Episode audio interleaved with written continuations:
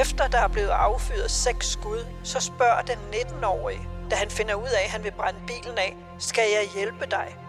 To gange siger han, skal jeg hjælpe dig? Og da de kører derfra, så siger han faktisk, det var fedt at være med.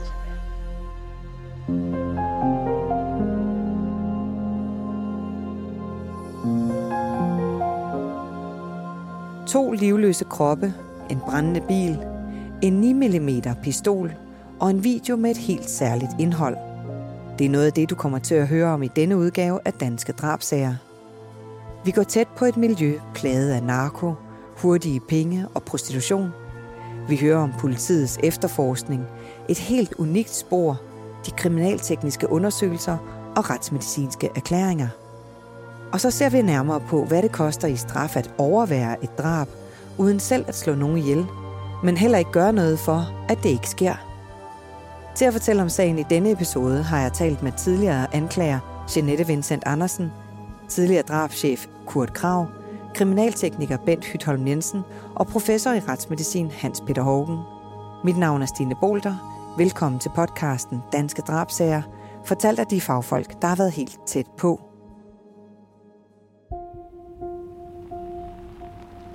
En sølvgrå Mercedes holder allerede parkeret med lysene tændt, da de to unge mænd kommer kørende i deres Nissan Duke. Det er nat, og der er ikke andre mennesker i nærheden af grusgraven. De to mænd i Nissanen er 19 og 22 år, og de kører langsomt forbi Mercedesen. De kan se to mænd sidde på forsæderne. Mens den 19-årige bliver bag rattet i Nissanen, går den anden mand tilbage for at tale med de to i den sølvgrå bil. Men noget sker i løbet af deres meget korte samtale, for pludselig kommer den 22-årige tilbage til Nissanen og tager en 9 mm pistol frem. Adrenalinen og frygten pumper rundt i den 19-åriges krop, mens han holder øje med mændene i bagspejlet. Hvad sker der nu? Skal nogen dø? Eller vil han bare true de to ubevæbnede mænd? På en gård i en mindre by nord for Ringsted vågner en datter ved lyden af, at nogen er i stuen. Hun står op og ser til sin skræk en mand rode i et skab. Manden siger, at han leder efter en faktura, før han og en anden fremmed mand forlader stuehuset, uden at tage noget med. Kvinden ringer til sin far 10 gange, men uden at telefonen bliver besvaret. Både hun og hendes søster frygter, at der er sket noget alvorligt. Daværende anklager ved Sydsjælland og Lolland Falsters politi, Jeanette Vincent Andersen, tager os tilbage til den 12. september 2015, hvor sagen startede. Der var en kvinde, der ringede øh, ind til politiet, fordi ja, hun boede ude i nærheden af grusgraven ved Sorø, og hun kunne se et ildskær over fra grusgravområdet, så hun øh, mente, der var noget brand derovre. Politiet og brandvæsenet kommer så derud, og der holder en øh, Mercedes, hvor der er ild i. Og øh, da politiet kommer tættere på, så kan de faktisk se, at øh, i førersædet, der sidder en mand. Og øh, da de går om på den anden side af bilen, så ligger der en øh, mand uden for bilen, øh, lige ved øh, passagerdøren. Og så starter efterforskningen jo op, fordi de antager, der er tale om øh, ikke en ulykke, men en kriminel handling. Efter vidnet ved grusgraven i Sorø havde ringet til politiet, blev der naturligvis slået alarm til både brandvæsen, den vagthævende retsmediciner og Kriminalteknisk Center. Tidligere drabschef ved rejseholdet, Kurt Krav, havde ikke selv sagen, men han fortæller her, hvad man altid starter med i en drabs efterforskning.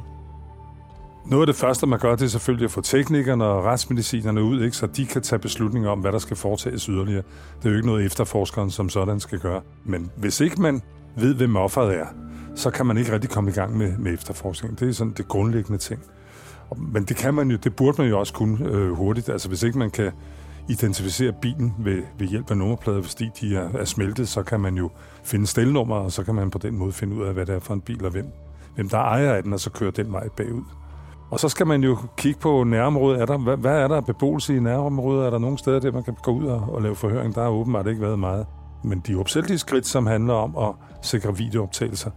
Og det er jo så det næste, som vi også har gjort i mange sager, ud og sikre alt, hvad der findes af indhold i affaldskontainer og affaldsbøtter i, på ret nærliggende restepladser, fordi vi ved ved, erfaring, at det er meget sædvanligt, at gerningsmænd de har det med at skaffe både gerningsvåben, men også blodige tøj eller andre effekter af. At skaffe det væk ved at køre til den nærmeste resteplads. Det var så noget, jeg ville sætte i sving som efterforsker, indtil jeg vidste, hvem det var, der var blevet dræbt. Som Kurt Krav forklarede, så var kriminalteknikerne blevet tilkaldt, og hvad deres opgave var, det fortæller tidligere kriminaltekniker Bent Hytholm Jensen om her. Når kriminalteknikerne kommer frem til stedet, så sikrer man de omkringliggende områder i første omgang, og så arbejder man sig hen til denne her bil her. Og når man har konstateret, at der er afdøde personer, der bliver der tilkaldt en retsmediciner, retsmedicineren kommer så og laver en findestedsundersøgelse ude på stedet. Og i første omgang, så øh, vil man nok ikke fjerne øh, de afdøde, fordi man vil gerne undersøge bilen, om der er nogle spor, øh, som er umiddelbart tilgængelige. Man vil i første omgang undersøge de, de afdøde på stedet, øh, og så vil de blive bragt ind på Retsmedicinsk Institut, hvor der vil blive foretaget en obduktion. Ude på stedet, der undersøger man det indvendige af bilen selvfølgelig. Og øh, i denne her sag her er der jo noget, der tyder på, at øh, der er blevet brugt en pistol til at skyde de her to omkomne personer. Man undersøger indvendigt i bilen og ser, om man kan finde øh, afskudt patronhylster, og man undersøger området rundt omkring bilen for at se, om, om der er sket noget udenfor, og så øh, de efterfølgende bliver anbragt inde i bilen. Hvis man finder de her afskudte patronhylster, så bliver de taget med ind til øh, vores øh, våbentekniske afdeling, hvor specialisterne hører til. Og så vil de blive øh, undersøgt nærmere, hvilken type øh, der er tale om her, og hvad der taler om 9 mm øh, afskudte patronhylster, og så i bunden af patronhylster til en fænghætte, og der vil være mærker efter en slagstift. Det vil man så kunne dokumentere og lægge ind i registret. Så sammenligner man med andre afskudte patroner med samme kaliber osv., og ser om, om det våben har været brugt andre steder. Hvis man så finder det rigtige våben, eller hvis man finder et våben, man mistænker kan være det rigtige, så vil man øh, tage våbnet ind og undersøge det dels for fingeraftryk og dels for DNA. Og så vil det blive undersøgt for funktionsduelighed for at se, om våbnet det fungerer, som det skal. Og så vil man, øh, når der taler om en pistol, lave prøveskydninger, hvor man skyder ned i en vandbeholder, sådan at man øh, dels har nogle afskudte patronhylster, hvor man kan se mærkerne efter slagstiften øh, i fænghætten, øh, og som man så kan sammenligne med de patronhylster, der er fundet ude på stedet. Og samtidig har man så nogle øh, intakte projektiler nede i vandbeholderen, som man så kan samle op, og så sammenligne med eventuelle projektiler, som man har fundet øh, i de døde eller andre steder, hvor øh, projektiler må have ramt. Gerningsvåbnet i denne sag blev i øvrigt senere fundet og undersøgt nærmere. Som kriminaltekniker Bent Hytholm Jensen fortæller, så blev de to likviderede mænd sendt til obduktion på Retsmedicinsk Institut. Her var lederen professor i retsmedicin Hans Peter Hågen, og han fortæller her, hvad deres opgave var på instituttet. De har været svært forbrændt, da det kom ind, og delvis forkullet har de også overvejende sandsynligt været. Og det, man undersøger i en sag som denne her, det er, er det branden, de er døde af? Altså, er de så forbrændt, at de er døde af det? Ja, det vil det jo være. Det vil være så udbredt forbrænding, at det i sig selv kan man dø af, eller vil man være død af. Men i en sag som denne, så fandt man også projektiler efter skud. Det har man fundet på røntgenbilleder. Tidligere tider blev det lavet røntgenbilleder, når der var mistanke om, at det var skuddrab. Nu om stunder øh, blev det lavet CT-scanning, og det gør det på alle, inden det blev doseret. I hvert fald har man påvist projektiler i dem, og kunne se, at de var blevet skudt i hals, nakke og ryg. Og så er det næste spørgsmål. Var det det, de var døde af? Eller var de døde af branden? Altså, var de i live, da branden blev sat i gang? Og der undersøger man det, der måtte være tilbage af mundhule, luftrør og øh, bronkesystemer, om der er sod hvis der er sod ned i luftvejene, så er det et tegn på, at man har trukket vejr efter, at branden var gået i gang. Ergo har man været i live. Og i et tilfælde som dette, så var det ikke noget sod i luftvejene. Ergo var personerne døde, inden branden blev sat i gang. Kriminalteknikerne samler alle de spor, de kan finde på et finde- og gerningssted, og så fortsætter arbejdet i Nationalt Kriminalteknisk Center. Her kan man blandt andet undersøge en udbrændt bil for spor efter gerningsmændene. Men netop fordi bilen var udbrændt i denne sag, så var det heller ikke nogen let opgave. Tidligere kriminaltekniker Bent Hytholm Jensen fortæller. Det er rigtig, rigtig svært at finde øh, DNA i en udbrændt bil, afhængig af selvfølgelig, hvor udbrændt den måtte være. Men øh, hvis den er totalt udbrændt, så, øh, så besværligt gør det selvfølgelig at finde biologiske spor. Hvad med fingeraftryk?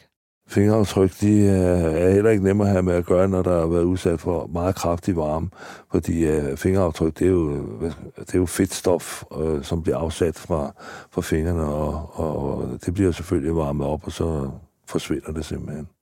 På nuværende tidspunkt, øh, efterhånden som tiden den er gået, så er der jo rigtig mange, der har været inde i fængsel øh, på grund af forskellige forbrydelser.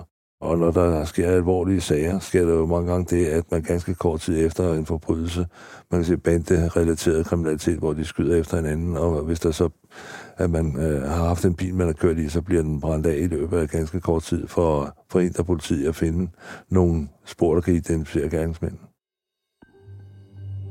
Efterforskning fortsatte, og man forsøgte at finde ud af, hvem de to ofre var.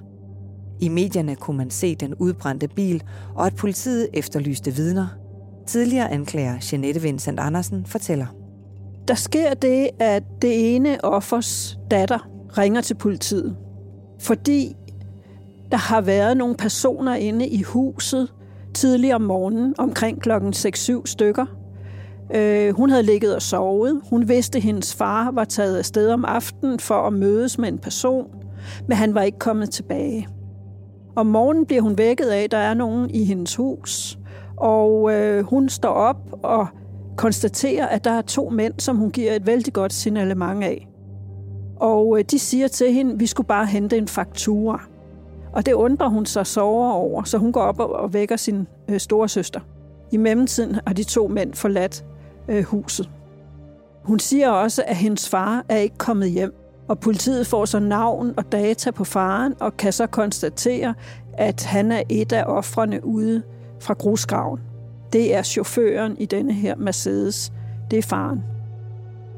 I mellemtiden er der så et andet vidne, der har kontaktet politiet og fortalt, at han har nogle oplysninger til sagen. Og han henleder så opmærksomheden på to personer, som nøje svarer til signalementet, som datteren har givet, og derfor skrider man til anholdelse af de to personer. Politiet anholdt kort efter midnat natten til søndag den 13. september to mænd på 19 og 22 år. De blev sigtet for drab og brandstiftelse, og anklager Jeanette Vincent Andersen blev sat på sagen. Hun fortæller her, hvad der videre skete den følgende morgen. Så skal vi jo have stablet materiale på benene til grundlovsforhør, og i løbet af formiddagen har politiet afhørt flere vidner, som kan fortælle om kendskab dels til øh, chaufføren i bilen, og dels til passageren, og øh, dels til de to gerningsmænd. Og på den måde får vi øh, stykket et billede sammen om, at det er de to, altså den 22-årige og den 19-årige, som har mødtes med offret og hans passager ude i grusgraven og har skudt dem og sat ild til. De nægtede sig skyldige, og ingen af dem ville udtale sig til politiet.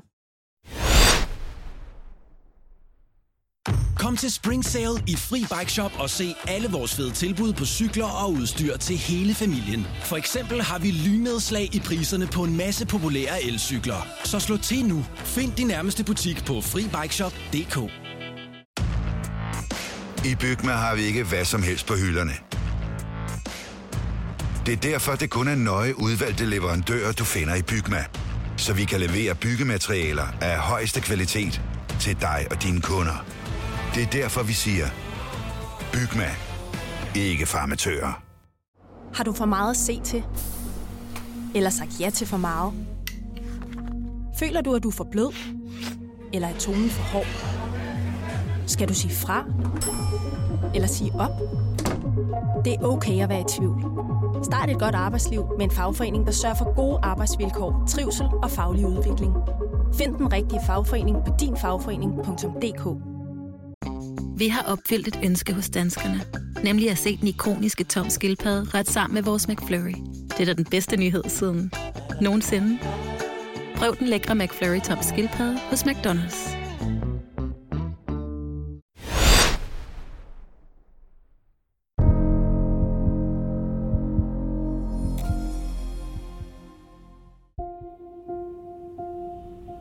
Selvom virkningen af både amfetamin og kokain bruser rundt i kroppen, sidder den 19-årige mand paralyseret og bange i den bil, han og den 22-årige mand lige er kommet kørende i.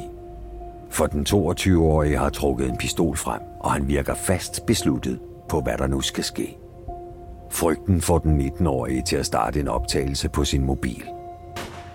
Da det første skud lyder, ser han desperat væk fra bagspejlet. Så lyder det næste skud – så et mere. I alt gjalder pistolen seks gange. Det er lyden af død. I løbet af de 40 sekunder, der går med at tage livet af de to ubevæbnede ofre, forsøger den ene at stikke af. Men han bliver ramt i ryggen og falder død om, halvt ude af bilen. Da de to unge mænd kort efter sætter ild til den sølvgrå Mercedes og hurtigt kører væk fra flammerne, udbryder den 19-årige. Fuck, det var fedt at være med til. De to anholdte mænd blev søndag eftermiddag fremstillet i grundlovsforhør og varetægtsfængslet, og herefter kunne politiet fortsætte efterforskningen. De skulle blandt andet finde ud af, hvorfor de to mænd skulle dø. Janette Vincent Andersen fortæller. I starten ville de to gerningsmænd overhovedet ikke udtale sig. Men øh, efter et stykke tid, da de havde siddet varetægtsfængslet måske 14 dage, så vil den yngste af gerningsmændene gerne tale med politiet. Og han fortæller så, at han har været chauffør og kørt ud til grusgraven for den anden gerningsmand. Og han fortæller også, at den 22-årige går hen og snakker med de to personer i bilen, og efter han har gjort det, så henter han en pistol. Og da han henter pistolen, så tænder den 19-årige gerningsmand for sin mobiltelefon og optager, øh, hvad der videre sker. Og da han blev spurgt om, hvorfor han gjorde det, så sagde han, det var fordi, han blev bange. Han var bange for sin egen sikkerhed. Så derfor ville han optage det hele. Og det var faktisk fuldstændig øh, enestående, at man har en optagelse af et dobbeltdrab. Det, det er meget specielt. Det er ikke ret tit, man har det. Men det åbnede ligesom efterforskningen op. Man kunne jo simpelthen høre de seks skud, der blev affyret plus hvad de taler om, de to gerningsmænd. Fordi efter der er blevet affyret seks skud, så spørger den 19-årige, den 22-årige, da han finder ud af, at han vil brænde bilen af, skal jeg hjælpe dig? To gange siger han, skal jeg hjælpe dig? Og da de kører derfra, så siger han faktisk, den 19-årige, det var fedt at være med. Det er fuldstændig enestående at have sådan noget i en sag. Men det, det var jo rigtig godt for efterforskningen øh, at have den lydoptagelse. Fordi så fik vi et klart billede af, hvem var det egentlig, der havde skudt, og havde de været to om at sætte ild til bilen. Og da først den 19-årige øh, ligesom begyndte at tale, så fortalte han jo også, at de havde været ude i afdødes hus om morgenen efter drabet. Han påstod i første omgang, at han ikke havde været med derinde, men øh, det fortalte datteren jo så, at han havde. Så efterhånden så blev øh, sagen stykket sammen, så vi kunne lave et anklageskrift gående ud på øh, tiltale for drab mod den 22-årige, og tiltale for brandstiftelse mod begge gerningsmænd, og usømmelig omgang med lig, også mod begge gerningsmænd, og forsøg på tyveri ved at være brudt ind i afdødes hus og let efter enten penge eller narkotika. Det ved vi faktisk ikke, men det var en af de to ting. Der gik flere uger, før det med 100% sikkerhed kunne slås fast, hvem de to ofre var. Det viste sig at være to mænd på 45 og 50 år, som gerningsmanden angiveligt havde et økonomisk udstående med. Det viser også, at gerningsmanden havde taget husnøglerne fra det ene offer, og som tidligere fortalt, havde de låst sig ind i hans hjem. Her havde de angiveligt let efter penge eller narko, men var som sagt blevet overrasket af mandens halvvoksne datter og forsvandt uden at tage noget med.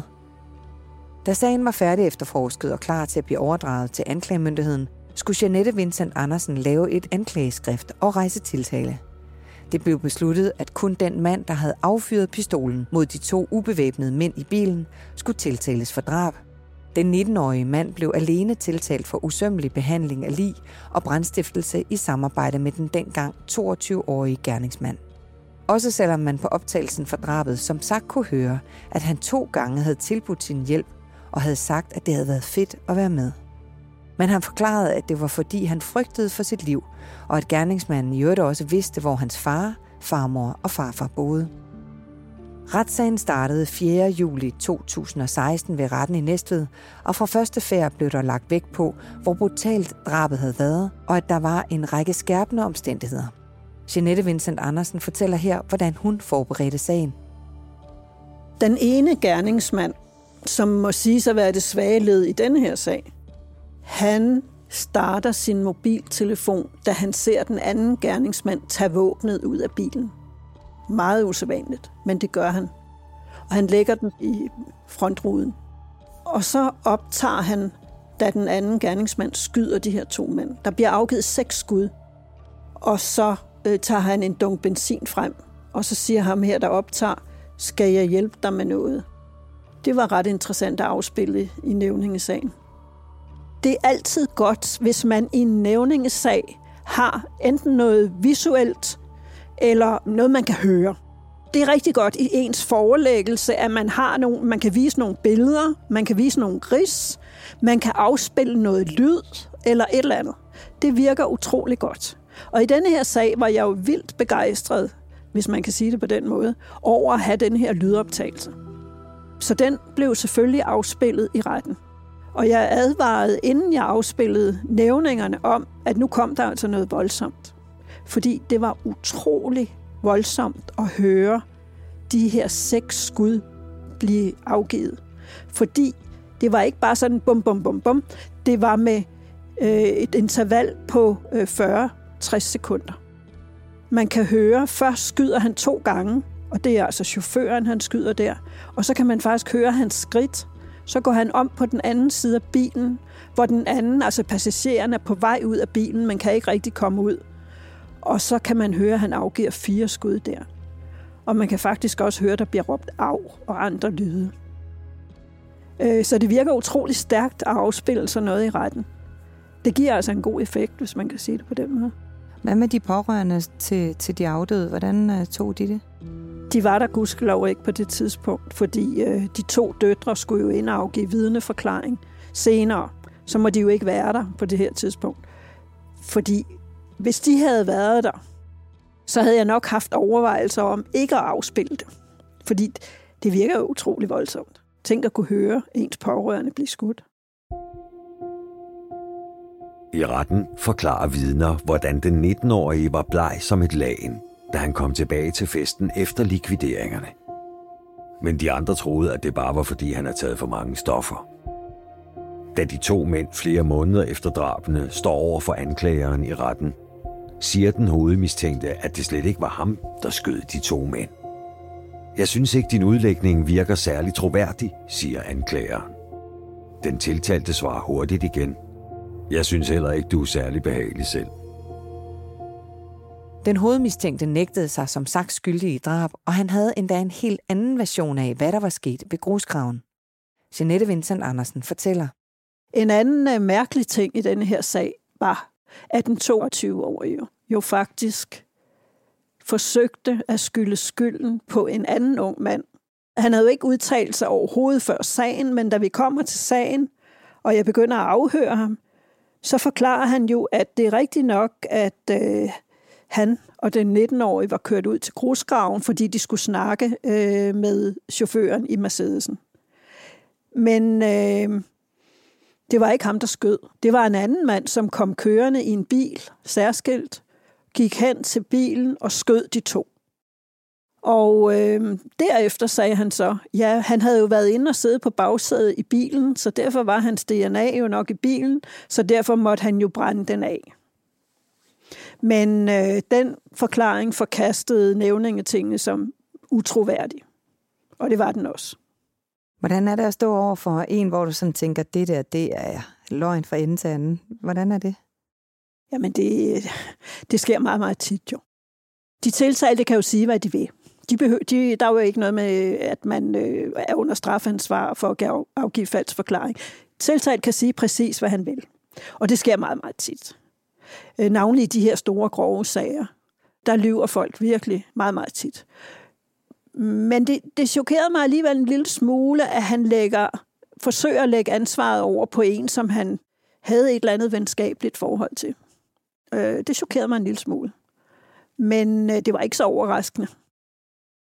I enhver drabsag er det altid vigtigt at få fastlagt motivet. Jeanette Vincent Andersen forklarer. Vi havde jo et vidne inde, som var kæreste med afdøde chauffør. Og hun øh, drev bordelvirksomhed i øh, området omkring Sorø. Og hun forklarede jo, at nogle dage før det her sker, der havde øh, hendes kæreste, altså chaufføren, lånt 45.000 til den 22-årige. Og de penge ville hendes kæreste gerne have tilbage, og han havde rykket for dem flere gange. Og han var blevet vred over, at han ikke fik pengene igen. Og det kunne faktisk underbygges af nogle sms'er, der var øh, i sagen, hvor hendes kæreste skrev en aftale af en aftale, og øh, nu vil jeg have de her penge, og det skal være nu. Og andre vidner, plus den 19-årige, fortalte jo, at den 22-årige havde ingen penge. Han gav godt nok udtryk for, at han havde et firma i Schweiz, så var en stor kanon og det ene og det andet, men han havde faktisk ikke nogen penge. Øh, så motivet har nok været denne her gæld. Motivet kan også have været noget omkring noget narkotika. Fordi grunden til, de bryder ind i afdødes hus, er formentlig at lede efter noget narkotika. Det viser sig, at i afdødes hus, ude i hans værksted, der fandt politiet en større mængde kokain. Så vi ved altså ikke præcis, om de to gerningsmænd lavede indbrud for at finde penge, eller for at finde narkotika. Men øh, begge muligheder er til stede. Den nu 23-årige drabstiltalte afviste i øvrigt, at der skulle være et gældsforhold mellem ham og den ene af de afdøde. Gør der der nogle særlige sådan, forberedelser, når det er pårørende til et drabsoffer, du så også skal afhøre i retten? Altså forbereder man sig på en særlig måde over for dem? Man tænker i hvert fald over, hvordan skal man behandle dem? Hvordan skal man håndtere dem? For det er jo klart, hvis man er pårørende til en, der er blevet slået ihjel, øh, så har man det jo forfærdeligt. Øh, men det er nogle gange nødvendigt at høre en pårørende. Det var det jo for eksempel i Gazala-sagen. Hendes mand, Imal, var jo selv blevet ramt og var blevet opereret og øh, kunne så afgive forklaring. Og det var jo fuldstændig nødvendigt at få hans forklaring til, hvad var der passeret fra det tidspunkt, hvor de løber væk sammen og indtil drabet sker. Og det var en, en utrolig øh, rørende oplevelse at øh, afhøre ham. Jeg afhørte ham en hel dag inde i Østerlandsret. Og øh, han var en øh, ualmindelig sympatisk øh, afghansk mand, og fortalte jo i detaljer om, hvordan øh, de havde mødt hinanden, og hvordan øh, hun havde fortalt, det kunne aldrig blive dem, fordi øh, der var øh, en anden, hun skulle have været gift med, og hun fortalte, han fortalte også, hvor bange de var efter, at hun var løbet hjemmefra, og de fandt ud af, at familien ledte efter dem. Han fortalte jo i detaljer om, hvad der skete der på Banegårdspladsen. Og ja, på det tidspunkt, der var familien jo sat over i et andet retslokale, og alle tilhørende var ført ud. Og tilbage i nævningetinget var jo de ni forsvarer og de tre dommer og nævningerne, øh, anklagerne, og så øh, Emal. Og øh, da han fortalte om selve drabet der, der kunne være faldet en knappenål øh, til jorden, så stille var der. Og det var helt, øh, helt syret. Og øh, han fortæller jo, hvordan de kommer gående, og så kommer der en løbende efter dem, og det er jo broren. Og Gazala når at sige, det er min bror. Og øh, så kommer han hen og hiver en pistol frem og skyder først mod Emal, der falder ned. Og så skyder han mod søsteren, så falder hun ned. Og Emal prøver sådan at krabbe hen imod hende, men kan ikke. Så bliver han ramt igen, og så står han og skyder direkte ned i hende og løber sin vej. Og Emal får så kravlet hen til hende og holder hende på hovedet, da hun dør. Og på det tidspunkt, øh, der var det altså svært at stille flere spørgsmål. Jeg kan jo mærke på dig, at du bliver stadigvæk påvirket af det den dag i dag. Altså, kan man helt undgå at, at være menneske, når man står i sådan en situation der? Mm, nej, det kan man ikke. Men det skal man vel også være. Men det kan jo ikke nytte noget, man sætter sig til at græde. Øh, man er jo nødt til at bevare den professionelle øh, holdning til tingene. Men jeg kan stadigvæk øh, mærke, når jeg snakker om det nu, så mm, det påvirker mig. Og det er jo altså rigtig mange år siden. I sagen her, som vi taler om i dag, der, der gjorde du der så også nogle overvejelser om, hvordan du skulle afhøre de pårørende. Og hvordan var det så med, med de to øh, døtre fra, øh, fra sagen her? Ja, det var også det var svært, fordi de var utrolig påvirket af det. Og de sad jo og græd, selvfølgelig. Øh, de har mistet deres far, som de holdt utrolig meget af, øh, og de kunne jo ikke forstå, øh, hvad det var, der var sket. Lad os gå tilbage til sagen om dobbeltdrabet i grusgraven i 2015. Her var spørgsmålet selvfølgelig, om videooptagelsen, som den unge mand lavede, endte med at være god for hans forsvar eller det stik modsatte. Det har Janette Vincent Andersen et bud på her. Den aften, da det her sker, der er han meget påvirket af narkotika. Så hvor meget han egentlig har tænkt, det ved jeg ikke rigtigt. Og det kommer også lidt frem under sagen. Hans forsvar ville meget gerne have frem. Jamen, han var jo simpelthen så påvirket, så han vidste ikke, hvad han gjorde. Og han var stiv af skræk. Og det har han nok også været. Men han sagde jo selv, at det var fordi, han var bange for sit eget liv. Men det viste jo også på en eller anden måde, at han ikke havde været med til drabet.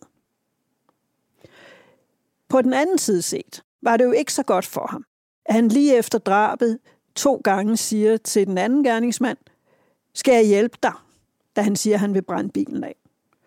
Og da de kører derfra, så siger han det her med, det var fedt at være med. Det virkede måske heller ikke særlig godt. Men hans forsvar gjorde jo meget ud af, at manden var skræmt fra hvid og sand, så han var 19 år, og han var narkopåvirket og ting og sager. Så det endte jo også med, at han fik en meget mild straf. Da dommen blev afsagt, fik den nu 23-årige mand fængsel på livstid. Han var ikke tidligere straffet, og dommen blev siden stadfæstet i Østerlandsret. Jeanette Vincent Andersen fortæller her, hvorfor straffen skulle være så hård. Han havde jo altså udført et dobbeltdrab, og så havde han efterfølgende lavet brandstiftelse og usømmelig omgang med lig, plus indbrud i det her hus. Og den øh, 19-årige, han blev så dømt for øh, brandstiftelse, usømmelig behandling af lig og forsøg på indbrud, fordi han tog jo faktisk med ud i huset, velvidende, at de skulle ud til det sted, hvor øh, et af offrene boede. Og han havde jo, den unge der, han havde også svært ved at forklare, hvorfor han egentlig var taget med derud. Men det var han. Så hvad fik han? Han fik seks måneders fængsel. Og det var jo billigt sluppet, kan man sige.